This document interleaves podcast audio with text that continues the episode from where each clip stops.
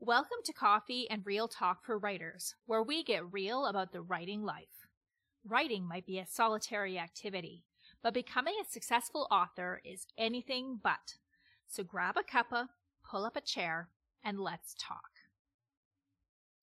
Hello, and welcome to today's episode. I'm your host, Talena Winters, and today is Thursday, January 13th, 2022. All right, I need to get this show on the road with recording this podcast because I expect my kids home from school in about half an hour, and that will just not be quiet. So, um, I just want to start off by saying that I woke up this morning going, it's podcast day! Yay! So I am still very excited about doing this and um, looking forward to seeing where we where this goes. I am thinking now about starting to book some guest interviews. Um, it has been a little more challenging than I thought to do it. Uh, sorry to get it, get the podcast onto YouTube, just because I have really slow internet. So even just the uh, the video upload itself takes a long time. So I'm gonna keep doing it, but I have to say that was a time expense that I wasn't necessarily prepared for. However, learning all the time, as my mom says. Okay, so this week, highs and lows. I had a really great week overall. Last week felt like, because um, I didn't get back into my office until Thursday, which was, of course, the day I recorded the podcast, but um, also just kind of felt like I had Thursday and Friday, which were both Mondays. Either that or it was like a Monday and a Friday jammed together, which for me are like the rev up and the rev down days of a week. Um, but I didn't have any of the productive days in between, the creatively productive days in, between. Let me put it that way. Because on Monday, it tends to be my admin day. And then Friday, I do usually do some writing in the mornings, but I didn't last week because it was just come, I was just coming back from holidays. Um, and then, you know, like the rest of the day does also tend to be like admin and bookkeeping, which is like the bane of my existence. I call numbers the creativity killer, um, even though I do know how to do them. Um, it just, I hates them precious. Anyway, uh, so yeah, so starting on Monday this week, I had, I've had really great energy all week.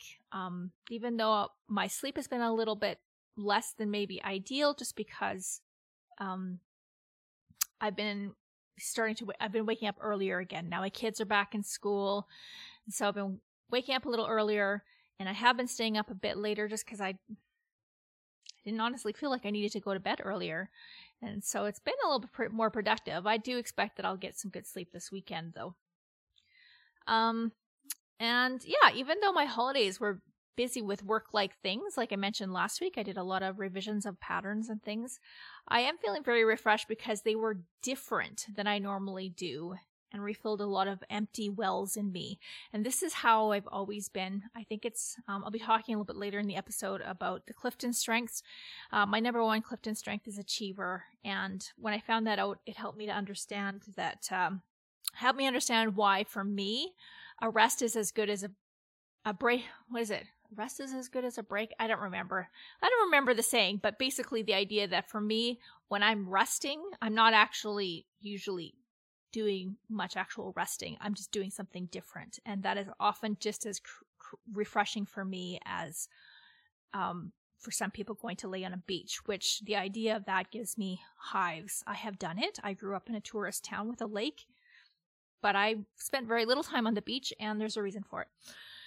Um, anyway, so yeah, I think that what was going on last year with the burnout, um, I think I was more creatively burned out than I actually realized, but I think it was just part of that. Uh, that was just so hard to get Sphinx's heart out, and it just took so much longer than I expected.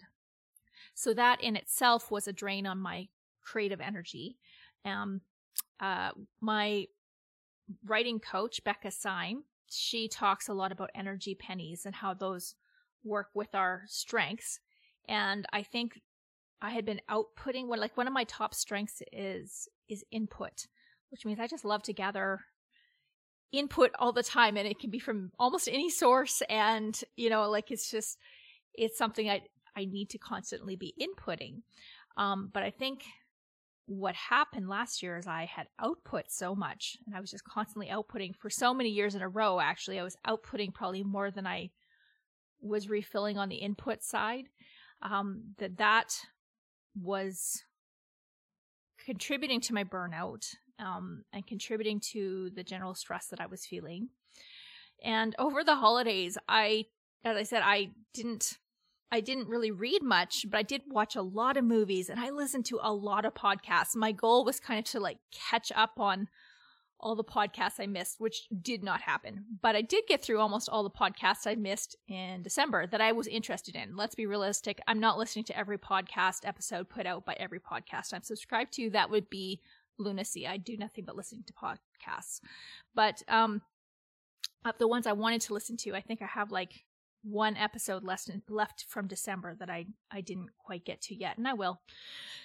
Uh, so yeah, I think just getting that tank filled up on the input and achiever because I even though I was like as I mentioned before, I was I was like doing a lot of niggling tasks that um I felt pulling at me. I felt that pressure to get them done, and I hadn't been able to get them done before. So getting those done has really helped as well. So, yeah, that has made for a productive week this week. Although you may question my definition of productivity in a minute when I tell you what I did, but that's all right. Um, so for editing, I, as I said, I'm editing a project for one of my favorite clients, and it's right on track, and it's actually even a little ahead of the of the schedule that I thought. Even though I was pretty, um, I, I do my my editing in the evenings after supper, because uh, I'm more of a night owl person. I have nighttime, high nighttime energy. And so that's a good time of day for me to edit. So yeah, I didn't edit Monday night, even though I typically would, just because I was feeling a little bit um, lower energy. I think just with the schedule change that day and stuff. Uh, I did some Ed stuff. Ed. That's your word for the day. Anyways, I did that instead, but I am still, even despite that, I'm still actually a little bit ahead on that project from where I need to be. So that is awesome. And um, for writing, again, I, I haven't got out as many words as I'd like to have to stay on track for my um, self imposed deadline. But uh, first of all, I have grace in that deadline, like way more grace than I used to give myself. So I'm I'm doing okay. But the other thing that I learned to do because this this actually just helps me get over the resistance of getting in the chair. Instead of uh, counting words, which I do count my words, and I'll talk about that in a minute. But uh, a word count, a daily word count isn't my measure of success. I haven't used that as my measure of success for several years, and it's been hugely beneficial for me. Um, basically, I think it was like early 2020. I think even right after the pandemic started, I read the book Indistractable by Nir Eyal. And I will put a link to that in the show notes. Uh, but it was my first real introduction to the idea of time blocking. And I started using that. But he had just such a powerful quote, which I usually keep near my desk. But of course, uh, my cats have probably ticked it away because I don't have a good bulletin board here right now. Uh, but the quote was basically oh, I'm going to butcher it. But the the quote was basically that you, if you don't end up if if you don't show up, you're not going to get anything done. And that is not the actual quote. I wish I could remember it. Sorry. But uh it just it was so impactful to me. Just like well, yeah, like when I sit down to write, I always write something. Like but even it, but if I don't sit down to write, I, I don't. Let's. I mean, it's it's like a no duh thing, but um, you know, like you can't just sit down to write and think, well, I'll only write if I'm inspired to write. Like that's not the way it is. It's like you just got to show up. You make that appointment with yourself and you show up. And from that time, I have make, been making my writing block my first block of the day. Well, not quite first. I have like some journaling and stuff that I do first, but it's my first creative block, my first long block of work. Because it's the highest priority to me, and I know that if I don't do it first, I will find a million reasons not to do it. And I show up for it. Like basically, my goal for the day is to make sure that I showed up with the intention to write, even if I don't actually do any writing during that time block. And sometimes I don't. Um, what I found this week is like I, I don't do any writing on Mondays because that's my admin day. But Tuesday, because I hadn't written in my manuscript for three weeks, um, yeah, about almost three weeks, maybe. Yeah, it had been been pretty close to three weeks by that point, not quite. Um, I needed to reread everything that I had written. So in that time block that day, I reread and I kind of edited as I went, reread everything that I'd written, and got through the 15,000 words that I'd written and went, huh, yeah, I still like that. This is good. I can't wait to see what happens next. I mean, I do have an outline, but I still want to see what happens next. Um, and that was that was my writing day. Then yesterday, I went ahead and I finished a scene. I'd actually intentionally left myself kind of in the middle of a scene before I went on my break. And at the time, I was also a little bit not sure where I was going to go with it, but also because it was it was kind of a complicated scene.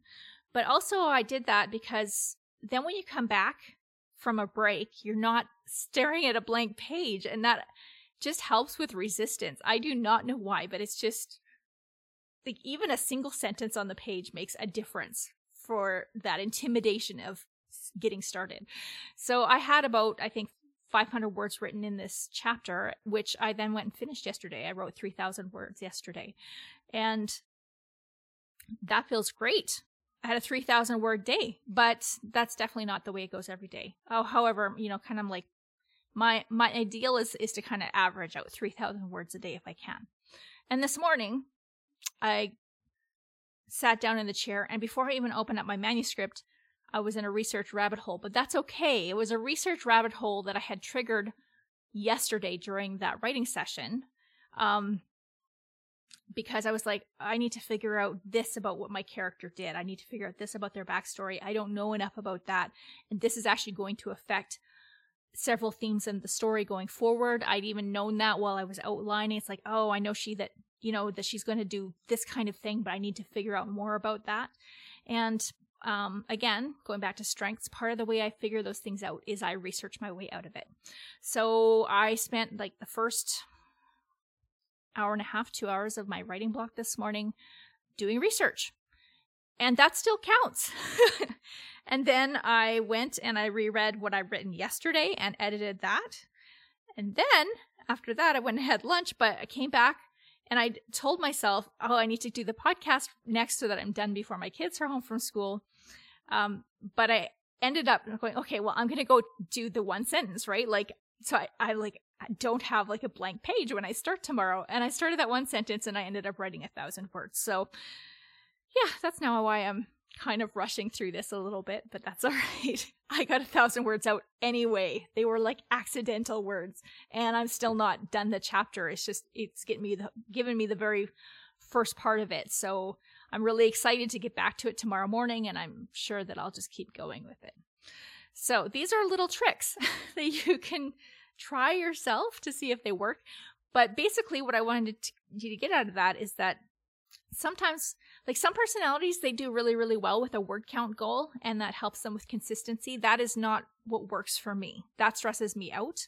So what i need what i count as a measure of success is that i have sat and worked on writing related activities whether it's research or outlining or planning or actually drafting or revisions or whatever. I have done that for the full amount of time that I said I was going to do that that day. I made it a priority, and if I've done that, then I can consider that successful. Now, the way I use word count, actually, I, have a very convoluted spreadsheet where I track my word counts for every project. But to me, that actually tells me more about my progress on the project itself. It is not a success metric. So yeah. Moving on from that. I'd love to hear your thoughts on that though, like like because I know every writer's process is different. Like does does anybody do it kind of like me? Do you or was this helpful for you or or are you like no, I'm word counts all the way, baby. I need to know that I've hit my minimum 500 a day or whatever it is your goal is. Um cuz there's so many right ways to succeed. There's no wrong way to succeed. Let's put it that way. There's so many right ways to be a writer. And I wish that I would have known when I was um, earlier in this business that just because something works for somebody doesn't mean that I can do that myself. Um, that's one of the reasons that the strength has been beneficial to me. Like, but that there's another way that I can do it that will that will be successful for me. Um, just my low for the week before I move on to I'm going to talk more about strengths in a minute. But unfortunately, my massage therapists, uh, well, they're the off their the receptionist called this morning and canceled my my therapy appointment for tomorrow afternoon because my massage therapist has the flu, which sucks. So please send positive thoughts to my massage therapist that he gets better. But um, the other unfortunate thing is that um, last week my back was in a, in bad shape and it still is. so I'm not sure like with how booked up everybody is around here i may not be able to get in with anyone else until my next month's regular appointment with, with my normal therapist but i'm going to see what i can do because i want to be able to keep walking i did go for an actual walk yesterday because our weather has warmed up and it's gorgeous and i'm looking forward to doing that more and that may help as well Okay, so um, I keep talking about the strengths. Now, just a quick overview if you're not sure what they are. I'm talking about the Clifton Strengths, which is a it's not really a personality test, but it kind of is. Uh, developed, it's from Gallup, and you can just search Gallup Clifton Strengths or Gallup Strengths Finder, and you will find the test.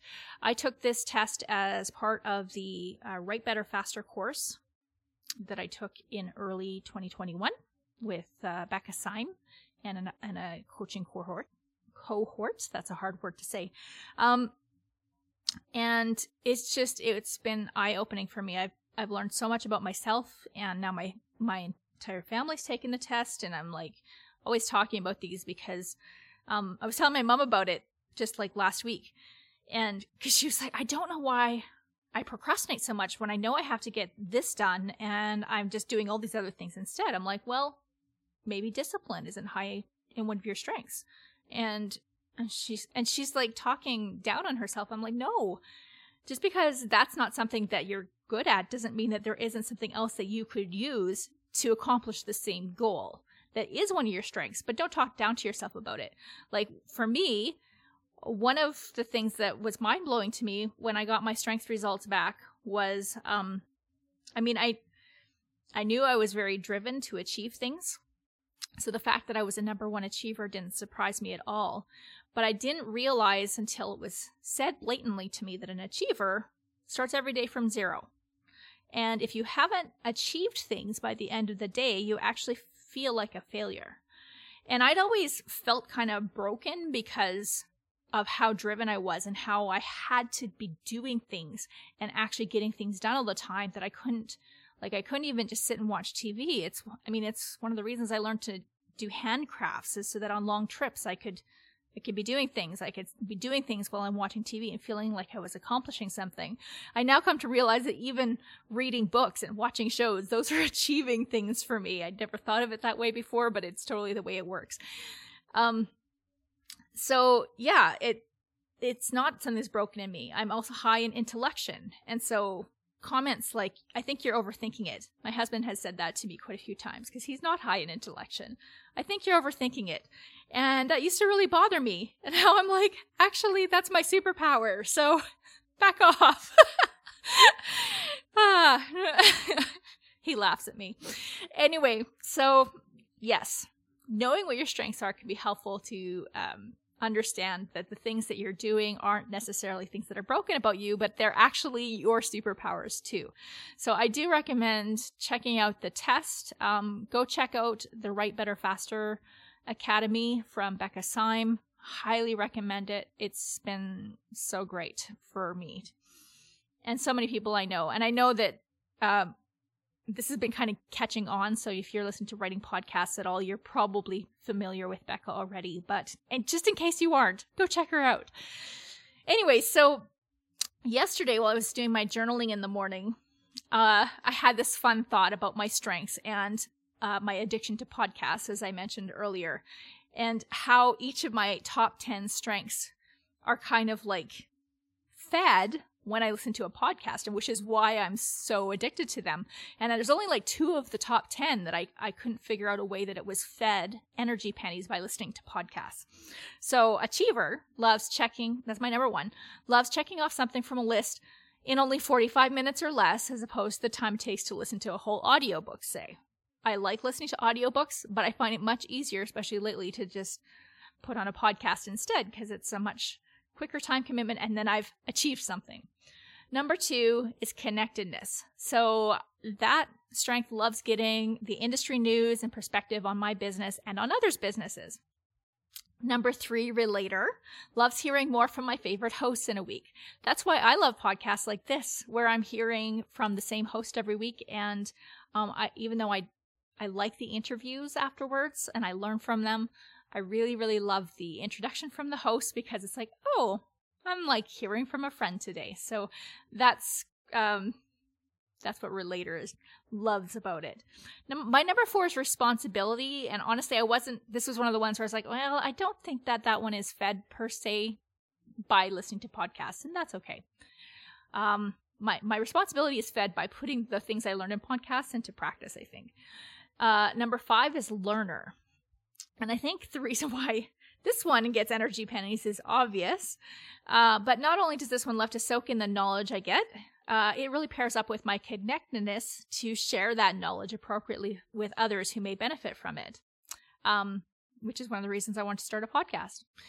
Number six for me is input. So this one also I think is a little obvious why I love the podcast, but the variety available in podcasts really feeds this. It's because I can let, listen to a lot of different things about different kinds of subjects in just like a relatively short amount of time. Uh, number seven for me is discipline. So I think this one and responsibility kind of fight with my other strengths about podcasts a bit, actually.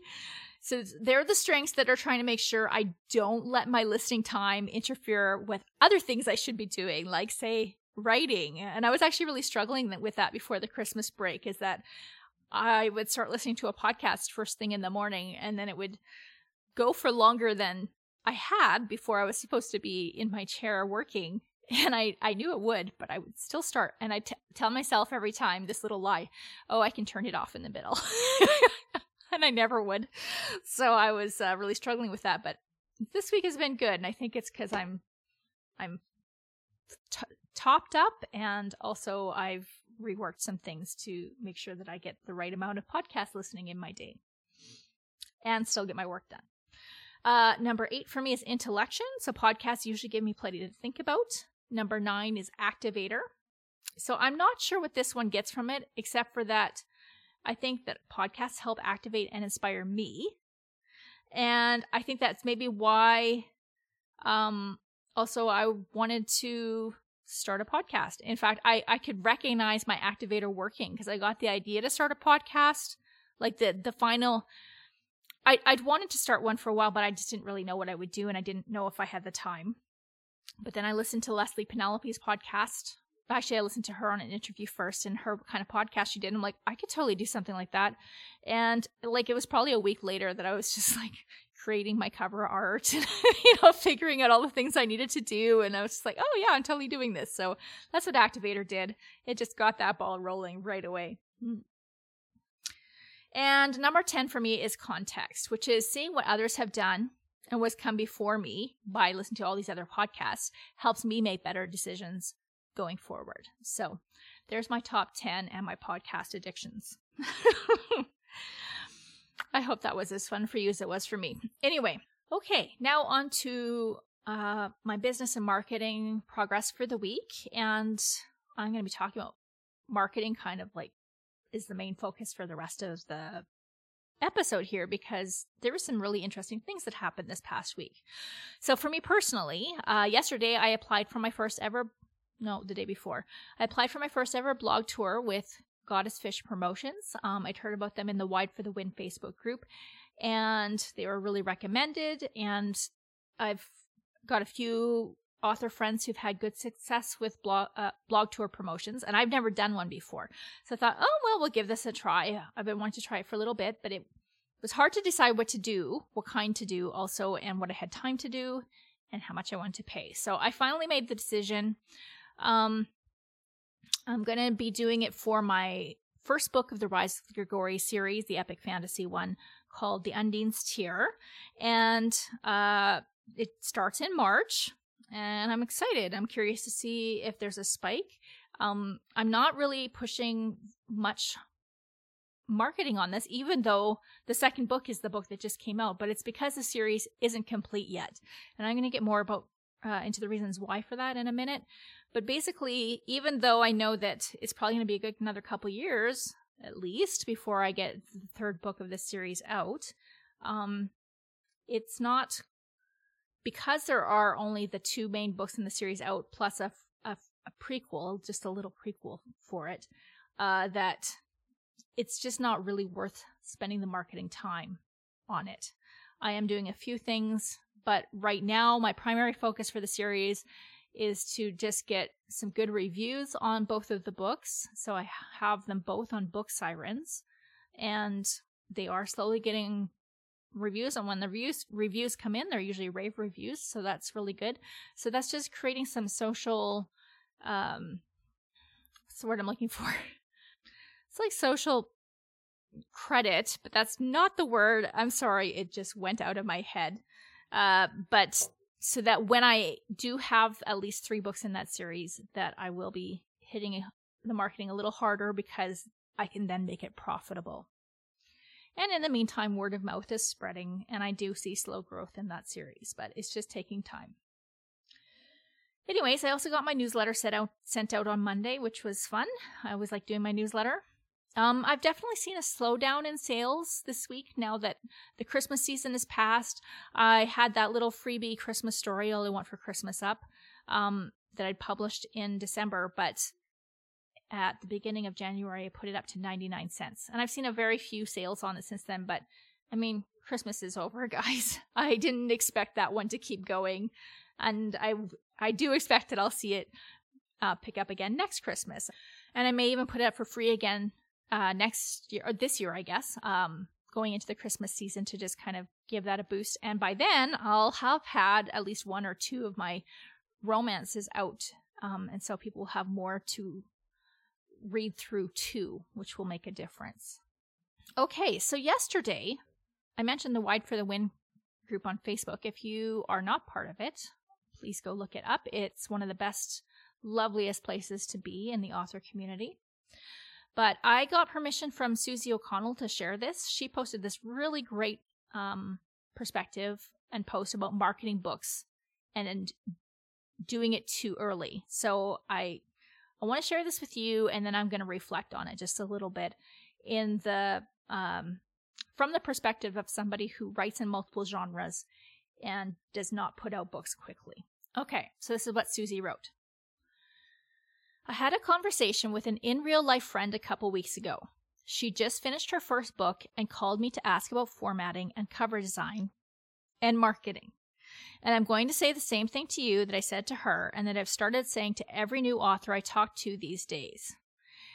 It's darn difficult to sell that first book. You don't have an established reader base yet to sell it to. You don't have the social proof. There's the word I was looking for. Anyways, you don't have the social proof yet. Reviews or additional books out that tell readers, hey, I'm more than a one trick pony. You are safe to take a chance on me. You don't have any more books out for readers to devour after reading and loving your first book.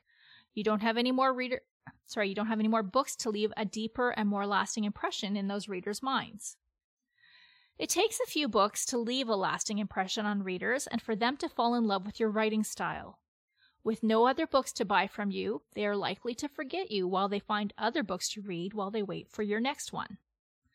Most new authors don't want to hear this, but in my experience, and having watched hundreds of authors try so hard to sell that first book and get disappointed at how difficult it is and give up, new authors' time is better spent focusing on writing a couple more books. First books are for getting your feet wet for learning the market, for figuring out which author's readers will most enjoy your writing, for honing in on your precise categories and audience, for making mistakes and learning, for slowly building a loyal reader base and newsletter list, for fine tuning your author brand? There's a reason so many established authors tell new authors who ask this question that a new author's energy and time is best spent focusing primarily on writing more books. So while you're working on the next books, experiment with marketing, but keep your expectations realistic and be patient. I say this as someone who regularly says patience is definitely not my strongest virtue, but I've learned to embrace it. Then Suzie goes on to tell her story about how she got established and she didn't publish she published her book first book back in 2012 so i'm not going to read the rest of the post but if you join the wide for the win facebook group or you go search for her post in there um, it, i do recommend you go take a look at the rest of it however i want to reflect on what she said um, in the first part and just in light of my own experience and i 100% agree with her um, about the purpose of marketing when you're new. It's even trickier when you're a multi genre author, so you're not putting out necessarily books all in the same series right away. And if you write um, and release fairly slowly. Now, I didn't plan to release things slowly. And honestly, as I mentioned before, I think in my last episode, um, this new series I'm starting is the most uh what's the word I'm looking for? Ooh, having a hard time with the words today. I'm a writer, not a speaker. It's the most um uh strategic that I've been. Uh, you may have noticed strategic was not in my top 10 strengths. it's down at number 14 or something like that. Anyway, um, yeah, this is the most strategic I've been about business decisions about a, a series that I've put out. I chose a series partly because it's what I wanted to write and, and in a genre I wanted to write, but also because it's a series that uh, it's a genre that's doing really, really well. Also, for the first time, I'm writing right in the genre. No cross genre stuff. I knew what the genre was about before go- I started it, and I chose stories that would work well in that genre. I have never done that before. And so being strategic is good. Um, but there's also a reason I decided I'm going to put out at least three books in the series before I switch back to go and finish that epic fantasy series and get that third book out, which is probably going to take at least a year or maybe two years of writing to do. Um, I, I will be able to get some more books in my catalog for people to read through too. And I already have several books that are romance like. They're not this exact genre. They're not sweet romance, but I did see one very interesting review um, in the past couple weeks that someone had read. Uh, which one of my books? They'd I, I think they'd read All I Want for Christmas, but it could have been that they read The Friday Night Date Dress, which is a it was, was my first novel. It's an inspira- inspirational sweet. It's not sweet. It's an inspirational romantic women's fiction is essentially what it is, but it's it's basically a clean and wholesome romance, but with a lot more depth to it than they usually have. So I basically, that's how I, I market it, even though it doesn't quite fit the normal tone of the genre. So it's kind of a good way to lead into my into my book finding heaven in the sense that it has similar themes um, but it's a lot shorter i put it up perma free in 2020 and it's done really really well but um, because I didn't really have something that was a really good fit for people to go to next, I didn't see a ton of read through, which is why I was surprised to see this review that somebody basically said they wanted another book of mine to read after reading. And I'm pretty sure it was that one, The Friday Night Date Dress. So they went and read Finding Heaven and then they left a rave review about it. And that's why I was like, well, I need more romances out. I can write them more quickly and then I can get several books out in my catalog and have people going through and buying other books from me while I go back and I continue to write the epic fantasy so I can finish that series and be done with it. Um, and I don't know what I'm going to do after that, but I am probably going to not be writing a lot more 300,000 more word books because they take too much time. As fun as they are to read and write. Okay, so I just want to talk about how I kind of experimented with marketing in the last five years because I would say at this point I am just now starting to figure out how to market my books. And I've got like three genres already, and I've, you know, been doing this now since i mean technically I, I published my first book in 2015 but i really didn't do anything with marketing until i published my second book finding heaven in 2017 so i've been basically learning how to market i've been learning longer but i've been actually learning how to market my books for five years so what i did when i published finding heaven because um, i didn't know tons about what to do and i wasn't as hooked in then to the different resources that are available now is I thought I'll do book signings. And how hard can this be? Well, it turns out it wasn't hard at all um, because I had a professional c- cover. Uh, it's different. It was different than the cover that I have now, and it was the wrong genre of cover, but it was a professional cover and it was beautiful. Um, and I created a, a sell sheet and I created a media kit on my website and I was very professional and I found out I actually had a really I was fortunate to know author Adam Dreece who had done a lot of in-person selling and a lot of book signings. I'd met him at a conference and I asked him, he didn't know him very well, and I sent him an email and asked him if he had any tips for me for getting book signings set up and he very graciously sent me some wonderful emails about that very thankful to him. Um, he's now written a book on it uh, called Five Tips for Su- Successful Signings. So if you would like to check that out, I recommend you go grab his book because he put all the knowledge that he gave me into that book. And he's given that to many other authors as well, the knowledge. But now you can actually say thank you by paying for the book. Anyway, um, I digress. So I had all these things set up and I had this professional demeanor and I contacted the consignment stores of all the chapters Indigo, sorry, the consignment managers of all the chapters Indigo stores in Alberta, pretty much. Um, and keep in mind that the closest one to me is three hours away, and it's actually not in Alberta; it's in BC, in Fort St. John. But the closest one in Alberta is five hours away in Edmonton, and then most of them are in Edmonton. There's a one in Red Deer, and then there's several. Uh, there's quite a few in Calgary. Um, so Calgary's eight hours away from me driving. And what I did is I contacted them all and sent them the information, and almost all of them said yes, which shocked the pants off of me. So, for one very busy winter, I was taking trips down to central Alberta every other week through the winter from January to March, which is not a good time to travel. Um, and I was doing like four or five signings per weekend. It was insane. I'm very thankful I had some places to stay for free down there because I wouldn't have been able to afford it otherwise. But wow, did I learn a lot. I learned a lot about um, marketing my books from doing that. Now, I want to tell you right now that doing book signings is not a profit making venture, not when you're a new author, no one knows who you are. But it is a fantastic way to make super fans because you make some amazing connections with readers. And by the way, if you're going to do a book signing, you don't get to, get to sit in a chair and watch customers walk by. You actually have to be standing up and engaging with them because they've got things to do. But if you uh, develop your elevator pitch, and I have a blog post about that on my writing tips blog, um, develop your ri- elevator pitch and catch their attention in that 10 seconds. Most of them are, qu- are quite happy to come and talk to you, but otherwise they just think you're one of the staff standing there flo- flogging books or just there to answer questions. I got a lot of questions about where the where the bathrooms were.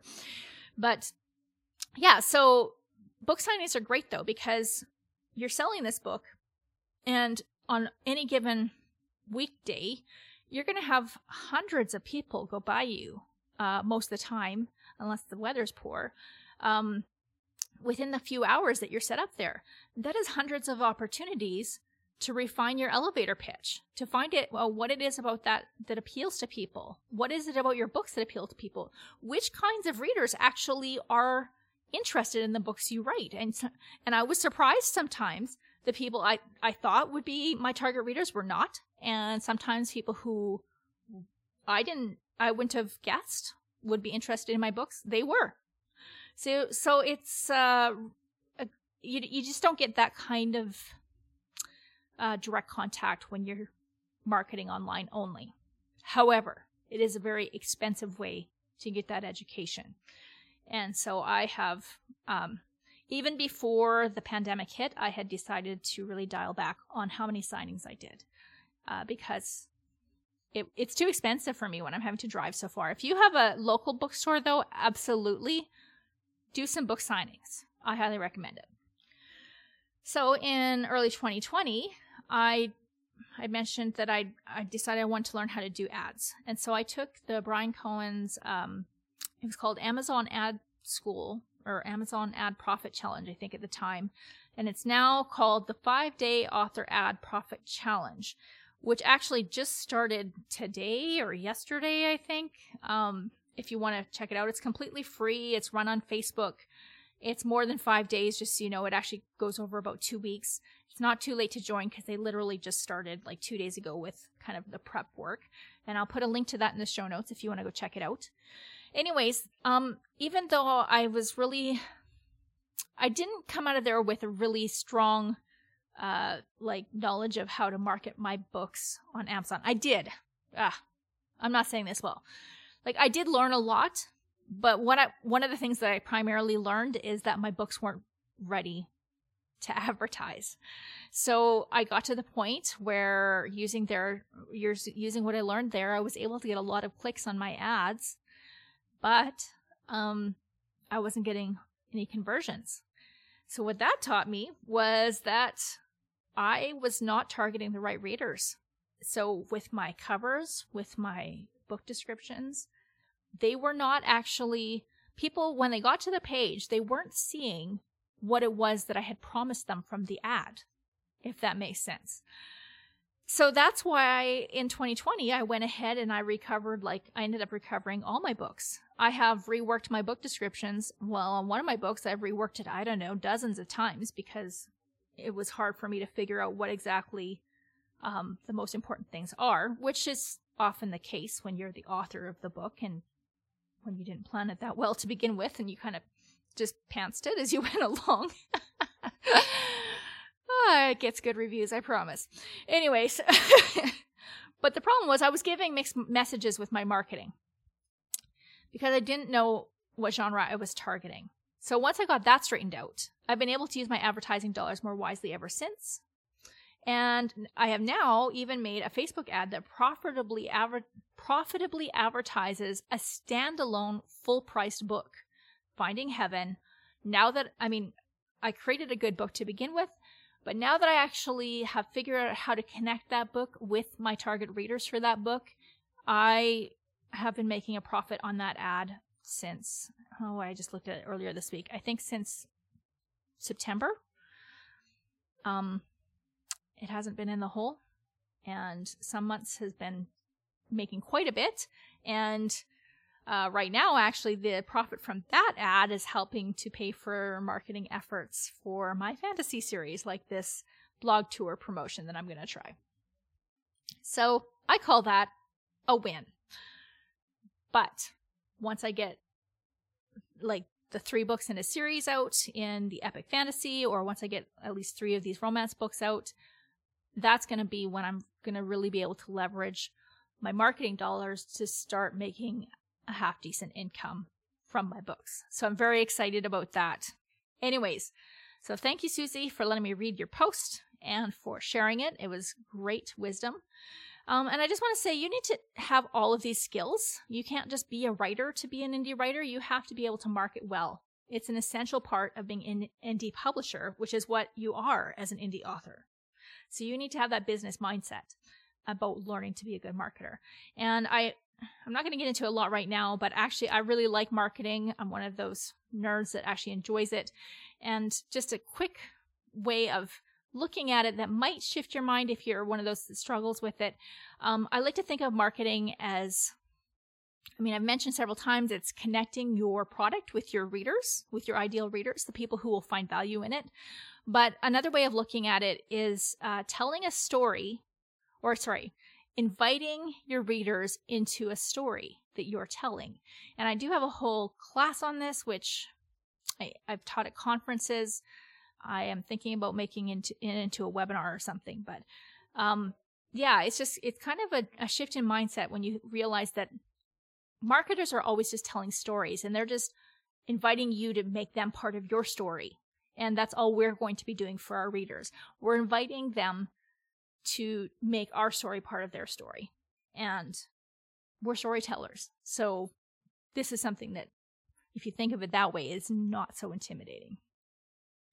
So, um, one thing I want to mention is that in all the rewriting and bazillions of rewritings of my book descriptions, I actually became pretty good at writing book descriptions. And I now offer this as a service. And uh, if you want to check that out, you can go to my website at talenawinters.com slash editing. I have it on there among my other editorial services. Um, you get a long description, a short description, a one liner hook, and uh, I can also collaborate with you to help polish up your own description and teach you how to be a better book description writer. So, anyways, know that if you don't fit in the typical writing in a series and a tight genre niche box, um, learning to advertise is still beneficial, but you need to have different goals when you start out than somebody who's further along. So, you're not trying to become wealthy right away so much as trying to figure out how to market your books and making sure you're marketing them to the right people, which is a really, really important part of knowing of how to market. Um, is is making sure that you're actually targeting the people the right people who are going, going to enjoy your books. Now, I might talk a about more about that in epi- another episode because that's kind of like it, its own big topic. All right, so just a few things before I finish up. I just want to talk about a new tool that I heard about this week. I heard it on Leslye Penelope's podcast. It's called Wide Wizard, which is a Chrome extension that's free. Just Google Wide Wizard, you'll find it. Um, and it's for basically inputting data when you're publishing your books on various wide platforms, just to do it really, really quickly. Uh, it kind of like it it can drag your like scrape your your book's data from Goodreads or uh, BookBub, I think was the other one, and then you can it just kind of will, will autofill the the publishing forms when you're going onto other sites like Kobo or Draft2Digital or all these other places where you need to publish your books wide, um, and it will input um, quite a lot of the data. There's still some stuff you have to do yourself, but I'm looking forward to trying this out because um, uh, installing the extension was was easy. The developer is a wide author who is keeping this available for free. So, um, yeah, I just recommend giving it a, a, uh, a shot. Um, also, uh, another thing I want to mention is that um, author and editor Brenda Bailey Davies is doing a webinar on January 27 through Editors Canada about self editing for fiction writers. Now, most of Editors Canada webinars are for editors, but this is actually for writers. So I wanted to mention it. Um, Brenna is a wonderful person and, and editor, and um, you don't actually have to be a Members Canada web, uh, member to take the webinar. So I'm going to include the link to it in the show notes if you want to go check it out and register. Uh, another resource I me- recommend for authors learning how to be better writers is the book Self Editing for Fiction Writers by Renni Browne and Dave King. Fantastic. Um, do any future editor a favor and go read that book and maybe read it before every manuscript you publish or submit for a while because it's good and it's quick, but it will help you so much. and then I read a blog post this week on the uh, ALLi blog, which is the Alliance for Independent Authors.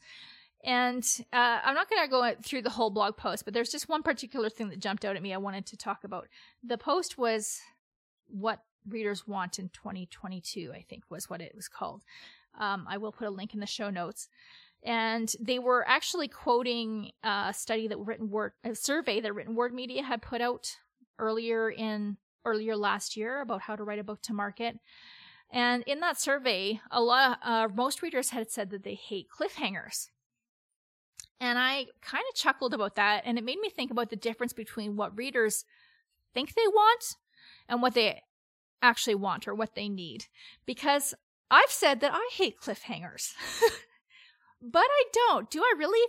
No, the thing is, when you write a book with a cliffhanger at the end, um, people hate that they kind of have that they have to go read the next book if they want to finish it or to, to get satisfaction from that story.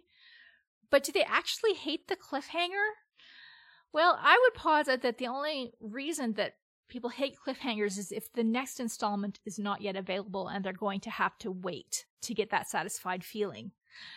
Um, I would also say it probably does depend on genre. In romance, you don't want to have a cliffhanger at the end. Um, but in epic fantasy, um, sure, sci-fi, yeah, uh, having these series with cliffhangers at the end is is fantastic and a way to get great read through. I have a massive cliffhanger ending at the end of Undine's Tear, and uh, I felt really bad about that until I got book two out because now people can go ahead and and just keep reading if they want, and then they get like a book that's twice as long. Um, so yeah, uh, I had to chuckle and think about like I think that readers only hate they think they hate cliffhangers, but they don't. If you really look at it, um, I actually love them once I started thinking this through because I'm already invested and I want to keep reading to find out what happens. And if there's a cliffhanger hanger ending, then it just makes me makes it really easy for me to pick what I'm going to read or watch next. So I think just because re- because the survey says the readers hate cliffhanger cliffhanger endings is not a reason to stop writing them. Just so you know. Um, the other thing that they talked about in that post was the rise in print sales over the last two years, which uh, I don't think it surprised anyone, but I'm not on TikTok, but I am well aware of it. Everyone in my family is, and my husband, who hated social media until he discovered TikTok, is completely addicted. And he now actually sends me little videos sometimes of book talkers. Um, he sent me one last week that I had to laugh at, and was somebody had I don't know if he was just trolling the book talking community or whatever, but he basically was like, send me your stitches and tell me how many books you own. And all of the responses were like, we don't talk about how many books we own. Are you kidding me? like, but they were hilarious, of course.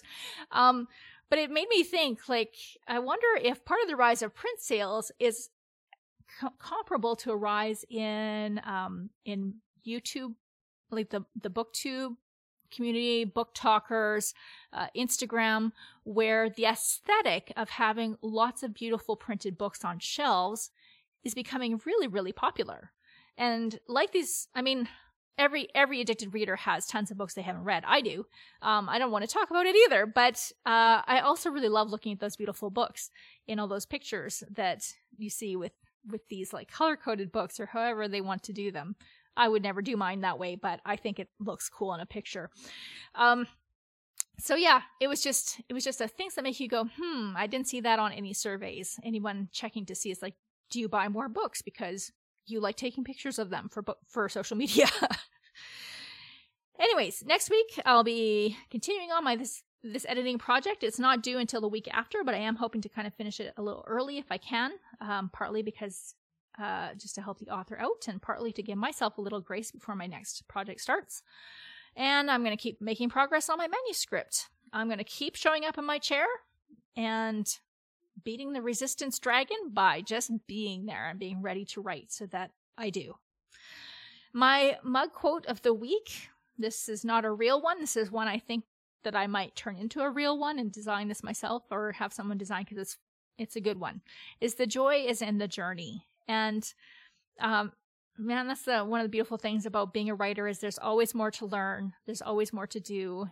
It's a huge, challenging hill to climb, but um, it's got some really beautiful views. So uh, I hope that you have a fantastic week with writing and in general.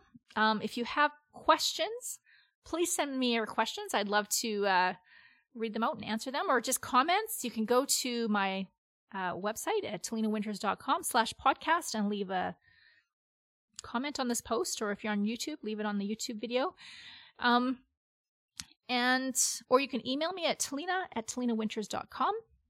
And if you have a favorite mug quote, please send me that and I will read it out because I think that, I don't know, I don't know what it is, but humans get really clever on mugs and bumper stickers.